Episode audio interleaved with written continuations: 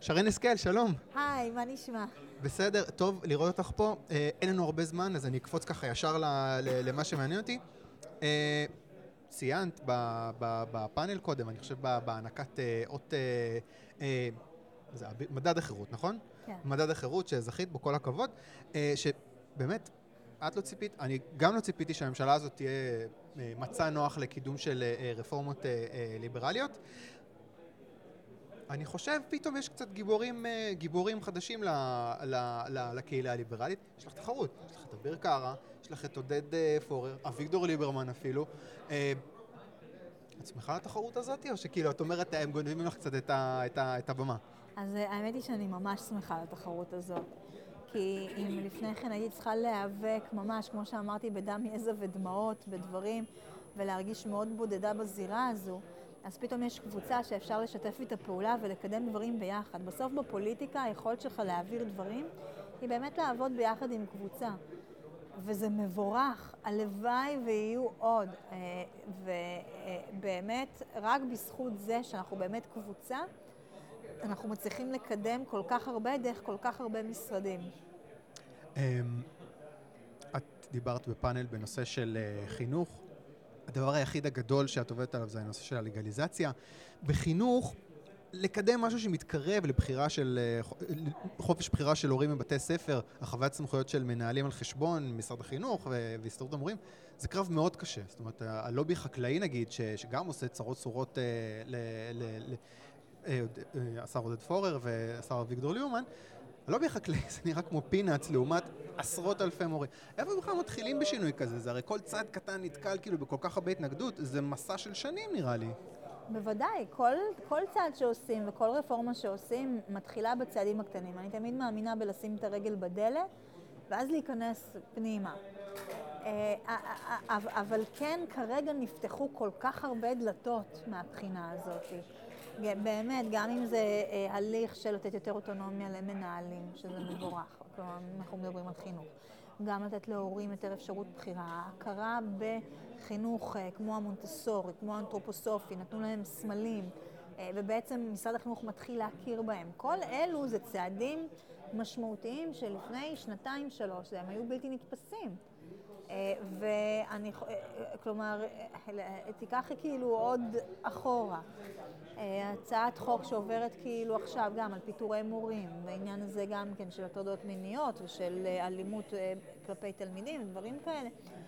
אה, אלה דברים שאנחנו מצליחים לגבש סוג של חזית אחידה ובאמת לדחוף. האם זה עכשיו מהפכה מוחלטת? לא, אני לא הייתי אומרת שזו מהפכה מוחלטת, אבל זה המון צעדים בדרך הנכונה. כלומר, מדינת ישראל היא אחת המדינות העמוסות ברגולציה ובבירוקרטיה. אחת המדינות שבהן אתה משלם באמת הון עתק של מיסים והיטלים, ומאיפה זה לא מגיע לך. אה, והיכולת שלנו לאט לאט להפחית ולזקק, ורואים שזה מתחיל לעשות טוב, אני חושבת שזה שינוי מדהים. אמנם כאילו אנשים שהם אה, רואים שחור ולבן אומרים כאילו לא, זה לא מספיק. אבל כשאני רואה את התהליכים האלו מבפנים, אני כל כך שמחה לראות שהם מתחילים לקרות, כי אני יודעת שגם בכנסת הבאה, פתאום אנחנו נוכל להגדיל את זה. וכבר לא רק לשים את הרגל בדלת, אלא ממש להיכנס פנימה.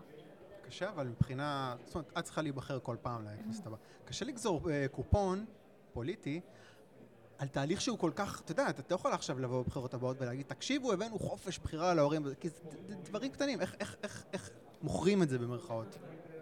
אי אפשר למכור את זה, והכי קל להיות פופוליסט וכאילו לזרוק סיסמאות באוויר. אה, וזה מורכב, אבל אני חושבת שככל שיש קבוצות יותר אידיאולוגיות, שבאמת גם אחר כך מצביעות על פי האידיאולוגיה, לא עכשיו בסיסמאות, אלא על פי נתונים, על פי דברים שהם חוקרים דברים לעומק, הם מתעמקים בדברים, קוראים, מתעניינים. אה, זה, ואלו קבוצות שגדולות, כאילו תראה את הקבוצות הליברליות, הן צמחו בצורה מדהימה בשש-שבע שנים האחרונות, אוקיי? אה, ונכון, גם שם אנחנו נמצאים כאילו בתחילת הדרך. אבל אתה רואה קהילה שצומחת, ואני מאוד מקווה שבעוד עשר שנים רוב אזרחי ישראל יתנהגו בצורה, והבחירות שלהם יעשו כאילו גם כן בצורה אנליטית, בצורה של אה, מדדים, בצורה של קריאה לעומק והבנה לעומק של דברים. האם זה הגיע מהר? לא, זה גם תהליך, זה סוג של ביצה ותרנגולת, אבל בסוף אני מאמינה בדרך הזאת. אז אנחנו לא קופצים כאילו ישר כאילו לראש, אנחנו שומרים על הדרך. ואני שומרת על הערכים, אני שומרת על האידיאולוגיה, וההתקדמות היא אולי יותר איטית, אבל אני, אני גאה במה שאני עושה. אני לא מחפשת לקפוץ מהר. אוקיי. תודה רבה, שרן, ובהצלחה. זה, זה, זה, זה מלחמה, אני מקווה שכאילו, את יודעת, כשאת באה לכנסים כאלה, זה נותן קצת אוויר להמשיך קדימה, לגמרי, אני מקווה. לגמרי, לגמרי. כלומר, אתה חוטף כל הזמן את כל הקללות ואת כל הקיטורים ואת כל התלונות כאילו ברשתות החברתיות והכל, ופתאום אתה מגיע ואתה רואה אנשים שמעריכים את העבודה שלך ומבינים מה אתה עושה ומתעמקים בדברים. ווואו, בשבילי זה אוויר לנשימה, ממש, ממש, זה מחזק אותי ונותן לי עוד כוח להמשיך. נהדר, אני שמח. אז uh, uh, בהצלחה ו... תודה. אני לא אגיד מזל טוב, אבל uh, בש... מה אומרים? בשעה... בשעה טובה. בשעה טובה, שטפו טפו טפו, שיהיה כן. בסדר. תודה רבה, שרן. תודה רבה. אנה שניידמן, שלום. שלום לך. אנחנו כבר מכירים כמה שנים, זה לא כנס החירות ה... אני חושבת תשע שנים. תשע שנים. אם היית בכנס הראשון, כן. אוקיי, אז את היית בכנסים ביפו? מה עדיף, יפו או פה? לא, הראשון היה לפי דעתי בצפון, צפון תל אביב. הראשון היה בפארק הירקון, נכון. כן. כן. הכנס השני, אה, הייתי מעורבת בהפקה שלו. הכנס השלישי, הפקתי אותו יחד עם בועז. אה, ביום אחריו היה גם כנס שאני הפקתי אותו במסגרת ההתנדבות שלי בארגון אה, Student for Liberty. אוקיי. בזמנו הייתי המתאמת הארצית. ויצא לי להפיק כמה כנסים, אירועים בארץ, באירופה. מכל הכנסים של כנס החירות, איזה היה הכי כיף? אה, אני חושבת על זה שאני הפקתי את זה. בסדר, זה משוחד. אני אישית פשוט העדפתי שהיו כנסים ביפו, רציתי יותר שזה פתוח כזה כשיוצאים, והחניה גם הייתה הרבה יותר זולה. קשה, נכון. יקר לי פה. אמ, אני רוצה לשאול אותך, יש לנו כמה דברים שנדבר עליהם, שהצעת שאני אדבר. אני רוצה לשאול אותך על כנס השמרנות שהיה לפני אה, שבועיים. את היית בכנס השמרנות? לא, אני מודעת ששמרנות זה פחות כוס התה שלי. זה כן מאוד מעניין אותי, כי רוב הזרמים מעניינים אותי. חשוב להכיר זרמים שהם לא אתה. כן. להבין אותם, לדעת איך לדבר איתם. אבל להגיד שזה... זה לא אני.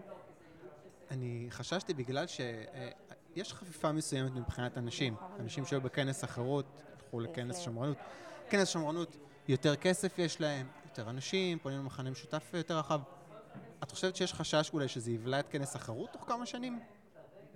אה, שזה יבלע אותו, שזה כאילו...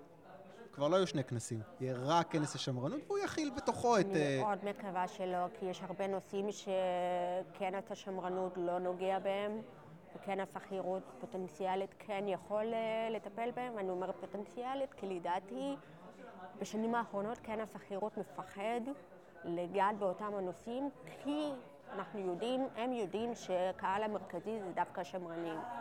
יש חשש שאולי יהיה קצת ליברלי מדי, או ליברלי רדיקלי בזליגה לשמאל. אין מה לעשות, כנס החירות, גם אם הוא לא כזה, באופן מובהק ומוסער, תמיד ימשוך את הזרם היותר... אה, ימני במפה הפוליטית. איזה נושאים למשל? אה, נושאים כמו פמיניזם, אה, נושאים כמו לגליזציה שבעבר עסקו בו, היום לא ראיתי שנוגעים בו, ולא סתם לגליזציה של קנאביס, אלא לגליזציה של כל הסמים. זה משהו שהוא נושא ליברלי חשוב, ומפחדים מאוד לגעת בזה בארץ. שמרנים, אה, למה פתאום? על, על, אה, על פמיניזם ליברלי אני מסכים, אני לא ראיתי פעם שעוסק בזה, אבל תראי, עצם זה שככה, עצם זה ששנה אחרי שנה ככה מביאים את שרן השכל, ואומרים לה כל הכבוד, נכון. ומציינים שהיא פעילה למען לגליזציה, זה, זה כן... אה, הבעיה היא שכבר הליברלים מדברים על פמיניזם ליברלי, הם עושים את זה על חשבון מה שנקרא הוקעה של האחר, שזה הפמיניזם הרדיקלי. יש פה אי הבנה של מה זה פמיניזם ליברלי ומה זה פמיניזם רדיקלי. פמיניזם ליברלי זה לא פמיניזם שהוא ליברלי, לא, יש לזה הגדרה אחרת לגמרי. פמיניזם ליברלי אומר שזה יותר הגל השני של הפמיניזם. זה שוויון בפני החוק, שזה כמובן מה שכולנו רוצים כמובן, אבל זה יותר אה, לקדם סוגיות פמיניסטיות על ידי חקיקה. שזה בדיוק מה שאנחנו לא, נכון? פמיניזם רדיקלי לעומת זאת, זה לא ההפך בפמיניזם ליברלי, אבל זה יותר ההבנה שבשביל לעשות שינוי בחברה אנחנו צריכים לטפש, לטפל בזה מהשורש, מהרדיק. עכשיו, יש איזו תפיסה שפמיניזם רדיקלי זה השמאל, זה המרקסיזם, זה שנאת גברים, וזה לא. העובדה היא שפמיניזם רדיקלי זאת הגדרה מאוד רחבה, שבתוכה יש כמה זרמים, ליברטריאנים, מקטיסטים, שמאלנים, ימנים, אה, יש מלא מלא זרמים, זה לא אומר כלום על, ש, על שום דבר, וזה שיש שנאת נשים, אה, שנאת גברים, זה נכון, אבל אין לזה שום קשר לפמיניזם.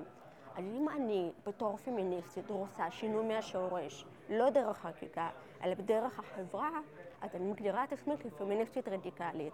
ואם אני אגיד את זה לשמרנים, יגידו, אתה שמאל, זה, זה, זה נשמע לי כמו קצת ויכוח של uh, טרמינולוגיה. אני לא כל כך מבין איזה סוגיות, כאילו, ת, בואי תתרגמי לי את זה לסוגיה מסוימת, לחוק מסוים, שאת אומרת, לא מתעסקים בזה וחבל לי. Uh, באופן טבעי אני אהיה... אני לא חושבת שצריך לקדם סוגיות uh, פמיניסטיות דרך, uh, uh, דרך חקיקה. Uh, כן, צריך לוודא שמבחינת החוק, נשים וגברים שווים לגמרי בפני החוק, אבל uh, צריך להשתדל לא לקדם סוגיות uh, uh, לטובת נשים דרך חקיקה, כי זה יכול לפגוע בנו. למשל, um, להאריך חופשת לידה. שעל פניו כולם יגידו מה, אבל מה, את לא רוצה יותר חופשת לידה עבורך? כן, אני רוצה, אבל אני רוצה שהדברים האלה יסתירו במסגרת ההסכם שלי מול המעסיק. אני לא רוצה שהמדינה תקבע שאימהות מקבלות חופשת לידה. ואם כבר עושים כזה חוק, אז שזה אותו דבר ייתנו גם לעבוד. כי מה קורה בפועל? לנשים הרבה יותר קשה למצוא עבודה. רק מעצם זה שאני אישה בגיל שהוא סביר להניח אני אביא ילדים, או שכבר יהיה לי ילדים, או whatever. אנשים יניחו, במיוחד שאסור לשאול בריאיון עבודה למה, האם יש לך ילדים או לא. אז מניחים פשוט מראש, בלי לנהל איתי שום שיח, שאני עלולה להיכנס להיריון. ואז זה לא משתלם למעסיק להעסיק אותי. ואז יספרו לי סיפורים, אני אפילו לא יודעת האם אה, מפלים אותי כי אני אישה, או שאני פשוט לא מתאימה לתפקיד. אז זה דברים, נגיד, שמפריעים.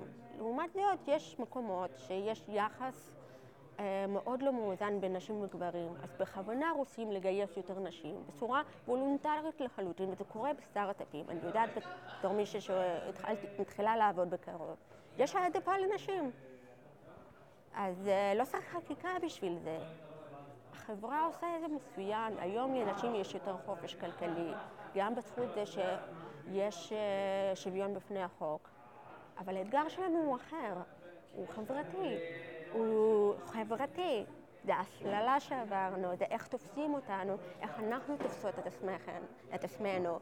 חוסר היכולת שלנו לנהל משא ומתן לעומת גברים. אם מבקשים מאיתנו אה, אה, ציפיית שכר, ואני אגיד איזשהו מספר גבוה שאני חושבת שמגיע לי, אני אגמגם. לעומת גבר שיגיד בלי שום מספר שהוא הרבה מעבר למה שהוא שווה. יודע מה אומרים? You don't get what you deserve, you get what you negotiate. ונשים צריכות להבין את זה, וזה זה בא מהבית, זה החינוך שאנחנו מקבלות, זה הצבעים שאנחנו לובשים, זה התפיסה של מתמטיקה, פיזיקה ופיננסים זה גברים, ונשים זה יותר מורות, אחיות, וזה דברים שאנחנו גדלים איתם, הם נמצאים, הם חלק מאיתנו, שאתה אפילו לא חושב עליהם, אתה לא מתעכב, אבל זה מה שגורם לפערים בחברה. דברים שהם חברתיים, שאפשר לפתור בצורה חברתית, אפשר לפתור על ידי מודעות בחינוך. לא צריך חקיקה בשביל זה, זה רק מפריע לנו. ו- וזה בדיוק המשמעות של שינוי מהשורש, מהרדיקס. בגלל זה אין לי הבעיה עם ההגדרה של פמיניזם רדיקלי. זה בדיוק זה, זה... כדי שאתה מטפל בדברים מהשורש ולא מהחקיקה, זה זה, זה הפמיניזם הרדיקלי. אל תפחדו מהמילה הזאת, זה לא השטן, אני לא שונאת גברים. בהחלט לא, לא, לא, מרגיש, לא מרגיש בזה. אמ, ומה, בכנס החירות אין במה ל... ל... נותנים, אני בהחלט יכולה להגיד שהשנה יש יותר נשים בכנס החירות, וזה מאוד משמח אותי, כי בעבר היו פחות, והיינו צריכות להתלונן על זה בקול, למה אין גברים. ואני מאוד שמחה שהשנה, אה, אפילו לא היה צריך להגיד את זה, זה היה כבר טריוויאלי, כי פתאום מגלים יותר נשים. דווקא בגלל שבעבר דרשנו שיהיו יותר נשים, היום זה בא באופן טבעי, כי פתאום שמים לב שיש יותר נשים שיש להן אמירה, שיש להן מה להגיד. אז זה בא באופן טבעי. אני שמח שזה קורה, אבל זה באמת קצת אה, ביצה ותרנגולת. האם כאילו בגלל שאמרנו צריך יותר נשים, אז... אה, אה, אה, הרי את יודעת, המארגנים של כנס החירות לא יגידו, אוקיי, עכשיו בוא, בוא, בוא נייצר אה, נשים עכשיו שישבו בפאנל ויובילו את הפאנל. צריך לחכות ש- שהן אה, יעלו, זאת אומרת, אה, אה, לא- עידית קלישר נגיד. אני מכיר אותה שנים כבר, והיא עשתה דרך כאילו לאט, לאט, לאט, לאט, הגיעה למצב עכשיו שהיא מנחה פאנל וזה נראה, אבל היא עשתה מסע, זה לא שכאילו בועז בא ואמר לה, אנחנו צריכים אישה בואי. זה, זה, זה זה, צמיחה מאוד איטית. לא בגלל שכמה פמיניסטיות קולניות כמוני, שאולי יש שתיים, שלוש כמונו, זה לא שהדעה שלנו נחשבת, זה ההבנה שמבחינת אסטרטגיית שיווק, כדי למשוך יותר נשים לכנס בתור קהל, צריך שיהיו יותר דוברים, יש דוברות. בקהל יותר בנות? אני, אני ראיתי עדיין הרבה יותר בנים מאשר בנות. זה בקהל. יהיה ככה תמיד, אין מה לעשות. השאלה מה קורה ביחס לעבר. לא נעים להיכנס לחדר מלא גברים. זה כמו שהייתי בלונדון ונכנסתי לבר מאוד מפורסם שהמליצו עליו, כולם גברים. זה חבורת טסטוסטרון, ולא היה לי נעים, אז זה לא שאני מאוימת מגברים, אבל זה הרגיש לי, זה לא המקום שלי, זה מועדון גברים. אה, לא ממקום של נחיתות, אלא ממקום של, אוקיי, הם מאוד שונים ממני, אין לי אחד לדבר איתם. אה, נשים אחרות פחות רגישות, יש אחרות שיותר רגישות לזה, זה אפילו לא דברים שתמיד שמים לב. עכשיו, נשים חזקות ומשכילות שעשו תואר שני, דוקטורט אפילו, שהתרגלו כבר לחיות בסביבה גברית, אז יגידו, היי, עזבו, זה סתם חוסר ביטחון. אבל אני מדברת איתך על הרוב של האוכלוסייה. לא מרגישות בנוח כשיש רוב של גברים. אה, וזה גם מתבטא בשפה, בדרך שמתקשרים ליברליזם, בדרך שמבטאים ליברליזם. ואז באופן טבעי יוצא שיותר גברים מדברים על פוליטיקה ולא נשים. זהו, את באמת ציינת שאת רוצה לדבר על, על אה, סגנון הדיונים בקהילה הליברלית? מה זה? אה, צי... אחד הנושאים שהצעת שנדבר עליהם זה סגנון בקהילה הליברלית. הכוונה סגנון בקהילה הליברלית. מה, שהדיונים כאילו של מתנהלים? דיונים, של שיח, של, אה, שהוא מה, יותר מדי גברי? של סגנון, של איך רואים את העולם, התפיסה, אסורה שמדברים עם בן אדם שעדיין לא מכיר את התפיסה הליברלית, או שהוא בצד השני של השיח. אוקיי. אז יש לי בטן מלאה על זה. מה הבטן המלאה? מה- אה, מה הבעיה? זה איזושהי בועה של אה, אני בסדר, האחר הוא לא בסדר. הוא שטוף מוח, הוא השמאל, הוא, הוא לא מבין, הוא טיפש, הוא בור. ואני אומרת שברוב המקרים, כששמתי בצד את, ה... את כל ההתנסויות שלי, כשאני הייתי בתחילת דרכי כאקטיביסטית, גם הייתי כזאת, חשבתי שכולם מטומטמים ורק אני צודקת והקהילה שלנו צודקת. אבל שמתי לב שגם אנחנו לוקים באותן השיטות, גם אנחנו לפעמים נופלים על דמגוגיה, ו- ואני חושבת שהדרך הכי טובה לקדם הסברה זה פשוט להבין את הצד השני. זה עיקרון של ה debate. אה, כדי שתוכל לשכנע כשאתה פרקליט השטן, אתה צריך להבין לעומק את הלוגיקה מאחורי הטיעונים של הצד האחר, גם אם אתה לא מסכים איתם.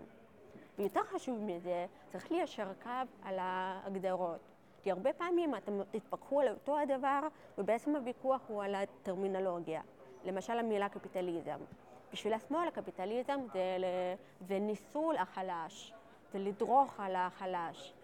בשבילנו קפיטליזם זה בעלות על ההון, זה חופש כלכלי, זה בעלות על אה, נכס, בעלות פרטית. אז קודם כל, לפני שבכלל מתחילים לצחוק אחד על השני, בואו ניישר קו על איך אנחנו מגדירים קפיטליזם. אחר כך תתחילו לדבר. ברגע שזה קורה, באמת אפשר לדבר עם כל אחד.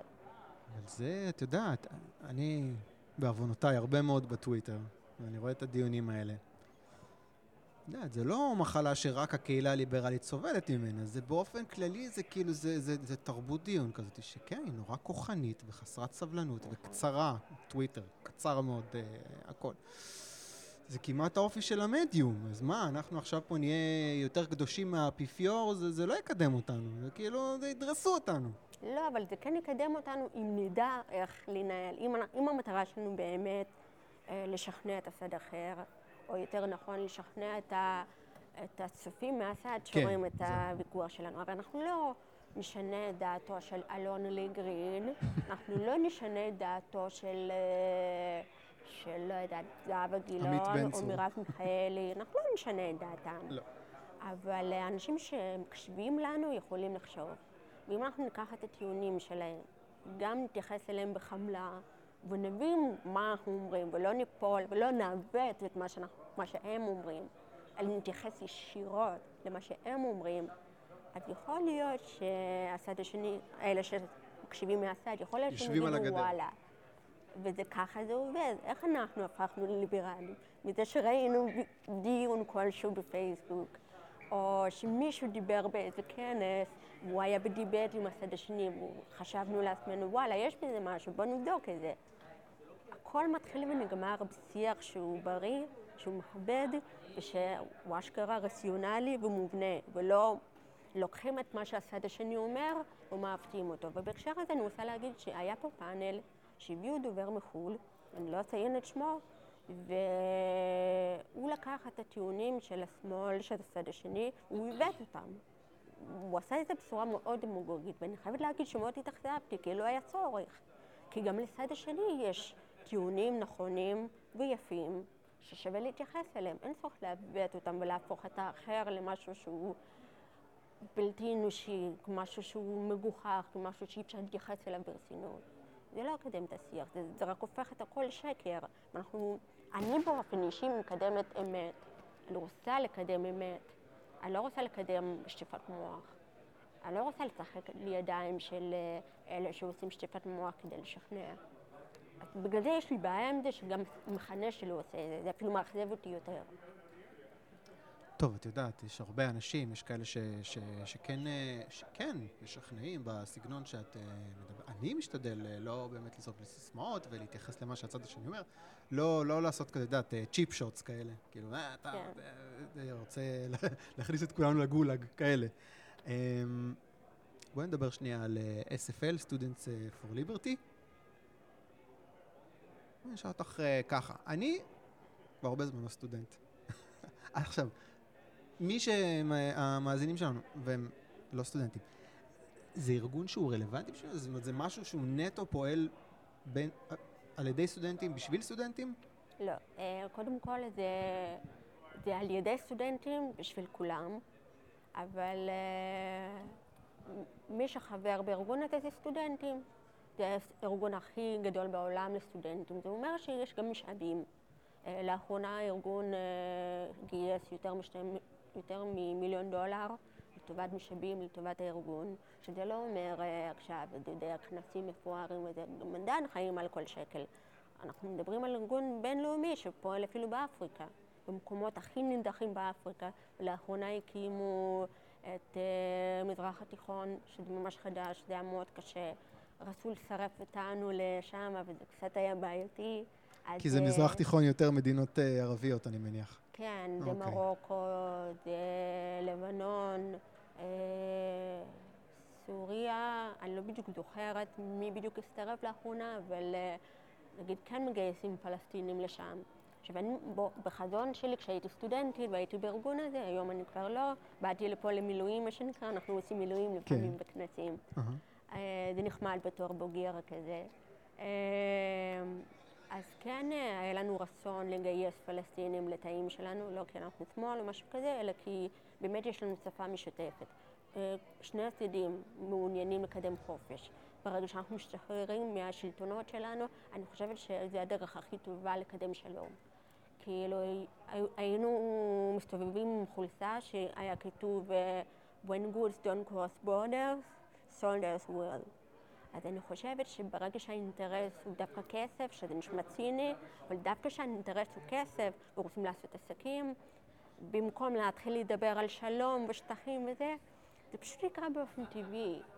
רגע, אז ש... יש אה, SFL פלסטין? אה, פלסטינים? מנסים, עובדים על זה, אבל מה שקורה כרגע שהפלסטינים כנראה יצטרפו אליהם, במידה והם ימצאו, ואנחנו אליהם. ואני יכולה להגיד שכשהייתי בתא של סטודנטים אה, למען החירות בירושלים, כן נרשמו פלסטינים, אפילו דתיים. והם ממש התלהבו מזה, הם כל כך התלהבו מהרעיון הזה שגם אפשר לשתף פעולה, לאו דווקא למען ערכים נאצלים של מולדת ומדינה, זה לא האישו. האישו שלנו כבני אדם תהיה יותר חירות תנועה, שיהיה לנו את הזכות לעבוד עם פחות רגולציה ולעשות עסקים ולהתפרנס בכבוד ולהוריד יוקר מחיה. כל הדברים הבסיסיים שאדם צריך בשביל לחיות בכבוד. לא הפוליטיקה הגדולה הפרלמנטרית. אז הם התלהבו מזה, אבל בסופו של דבר כשאנחנו מדברים על אקשן של לבוא ולהיות פעיל, היה להם קצת קשה עם זה. שזה להצטרף לישראלים. אה, אם הם באופן ישיר מצטרפים לארגון הבינלאומי ויש להם משהו שלהם, אז זה משהו אחר. אבל ברגע הזה, בזמנו נראו כאילו הם משתפים פעולה עם ישראלים. ושזה אחלה, אבל יש כאלה שלא רואים את זה בעין טובה. זה מסוכן נשמע לי. והשמאל גם רואה אותן, לא השמאל, סליחה, הימין, כמו תנועת אם תרצו, שחלקם היו גם חברי תא, היו גם אנשי מרץ, היו אנשי uh, ממש שמאל. כאילו, אנחנו גג לכל הזרמים, אבל מהצד נראינו כאילו אנחנו שמאל, וזה לא מה שרצינו להראות, אנחנו לא ימין ולא שמאל. כן. זה ובואי לנו לפה למקומות האלה. תיקחי לראות נוגעת לכולנו, זה לא משנה אם אנחנו שמאל או ימין. כן, וואו, ברגע שיהיה SFL כן. אה, פלסטיני, זה, וואו, כן. זה, יהיה נהדר. Uh, טוב, אנה שניידמן, תהני מהמשך הכנס, ותודה רבה. תודה לך. השר עודד פורר, שלום. שלום רב. תראה, אה, מבחינת הקהילה הליברלית, הממשלה הזאת ש, שקמה, אני מודה, לי ולרבים מחבריי, לא היו ציפיות. אני קיוויתי מקסימום שאביר קארה ושרן השכל, שהכרנו, יקדמו מה שהם יכולים וינסו לעצור את הסחף הסוציאליסטי, ככה, ככה ראינו את זה. בפועל זאת ממשלה שמקדמת יותר אג'נדה ליברלית, לדעתי, ממה שהליכוד אה, קידם. ואתם, ישראל ביתנו, אה, אתה במשרד החקלאות ושר האוצר אביגדור ליברמן, ממש ההפתעה של הממשלה מהבחינה הזאת. אני, מניח שלא, שהייתם מעדיפים שלא יהיה מאבק מול חקלאים בקידום של הרפורמות שלכם. יש מאבק אבל, ואתם בינתיים לא נסוגים ממנו. אני סקרן מה, מאיפה זה הגיע, זאת אומרת, מה פתאום בחרתם פתאום להרים את הדגל הזה של אה, קידום של שוק חופשי ורעיונות ליברליים? מאיפה זה הגיע? קודם כל, זה תמיד היה שם. התפיסה שלנו של ימין, יש אה, ימין כלכלי ויש ימין אה, מדיני. אנחנו נמצאים בשני המקומות בצד הימני של המפה הפוליטית. אני אולי לא ליברל קיצוני כמו אחרים, כי אני כן חושב שיש אחריות למדינה, על האוכלוסייה שלה, במובנים של הקשישים, במובנים של נכים. אני שם פה בצד בין מי שיכול או לא יכול, גם כשאני מסתכל על האג'נדה שלנו, למשל, לגבי האוכלוסייה החרדית. הרי מה אנחנו באים ואומרים? כולם מבחינתנו אה, אה, שווים. אני רוצה לאפשר להם את אותו חינוך בסיסי שאתה ואני מקבלים, כדי שיוכלו לצאת לעבודה בגיל 18 ולהתפרנס בעצמם. מי שלא יכול אה, להתפרנס בעצמו כי חס וחלילה פגיעה כזו או אחרת, או מישהו שהוא כבר קשיש ואינו בגילי העבודה, אז המדינה דואגת לרמה מינימלית בסיסית, כי אנחנו כן... אה, אה, רואים ערך בסולידריות, נקרא לזה, החברתית. למה באמת הם לא... ההרגשה היא שאת העניין הזה של אה, לאפשר לחרדים לצאת לעבוד בגיל 18, זה משהו שמקדמים? זה משהו שאני לא רואה שכרגע לא, מקדמים. לא, חלק ממה שאנחנו, כשאנחנו נלחמים על גיוס לכולם, אנחנו נלחמים על זה, בין היתר, כדי שיצאו לעבודה. גם בתוך חוק הגיוס שהגשנו, חוק הגיוס הוא כזה שהוא מאפשר לאנשים לצאת יותר מוקדם ובגיל יותר צעיר, כאלה שהייתה תורתם אומנותם, להיכנס לתוך שוק העבודה ולעבוד. כשאני מדבר על לימודי ליבה, לימודי הליבה הם לא כי אה, אה, אני אה, כל הזמן לא ישן בלילה כשאני חושב מה השני לומד. לא, כי אני חושב שכל אזרח ישראלי, כל ילד, אני צריך כמדינה לתת לו את הכלים להתפרנס בכבוד. הוא הדין גם לגבי האג'נדה שאותה אנחנו מובילים במשרדים הכלכליים שלנו. זאת האג'נדה ותפיסת העולם שלנו תמיד. אביגדור ליברמן כמנכ"ל משרד ראש הממשלה הוביל הרבה מאוד תהליכים כאלה של הפרטה אז. בשנת 96, בכל המשרדים שבהם הוא היה, גם תחבורה, גם אה, אה, תשתיות, זאת הייתה האג'נדה שהוא אה, קידם. אז נכון ששנים ארוכות ישראל ביתנו נתפסה ותמיד השיח היה סביב הנושאים הביטחוניים-מדיניים. אבל אה, ביקשנו את משרד האוצר, קיבלנו אותו. ביקשנו את משרד החקלאות וקיבלנו אותו, כדי להוביל אג'נדה שבסוף מועילה לאזרחים ופותחת השוק לתחרות. אני קראתי אתמול בדה-מרקר, כתבה של נתי טוקר, שפחות או יותר הולכים, אני לא יודע, מחר ובעוד שבועיים, לכנס את הכנסת, ובעצם לבטל את הצווים שאתם אה, הוצאתם כדי להוריד מכסים אה, בכמה תחומים אה, בחקלאות, אני חושב פירות ירקות, ויבוא של אה, דגים ובשר. ביצים ודבש. ביצים ודבש, מה עושים? זאת אומרת, כל כך קל, כל כך קל, אתה יודע, להוריד את מה, ש, מה שעשית, זה, זה ממש תסכל אותנו, כי אתה יודע, שנים אנחנו כבר מחכים לזה, ואנחנו רואים כאילו סוף סוף הישג, סוף סוף זה, שנייה לפני שזה גוזרים את הסרט, בום. תראה, קודם כל לרבים מכם יש השפעה, אני חושב, על חלק מחברי האופוזיציה. אתה יודע, כדי לא מספיק. שהצווים האלה יבוטלו, אז חברי האופוזיציה שמספרים על האג'נדה הזאת, כשהם היו בקואליציה, הם אמרו לכם שהם לא יכולים כי יש להם מחויבות קואליציונית.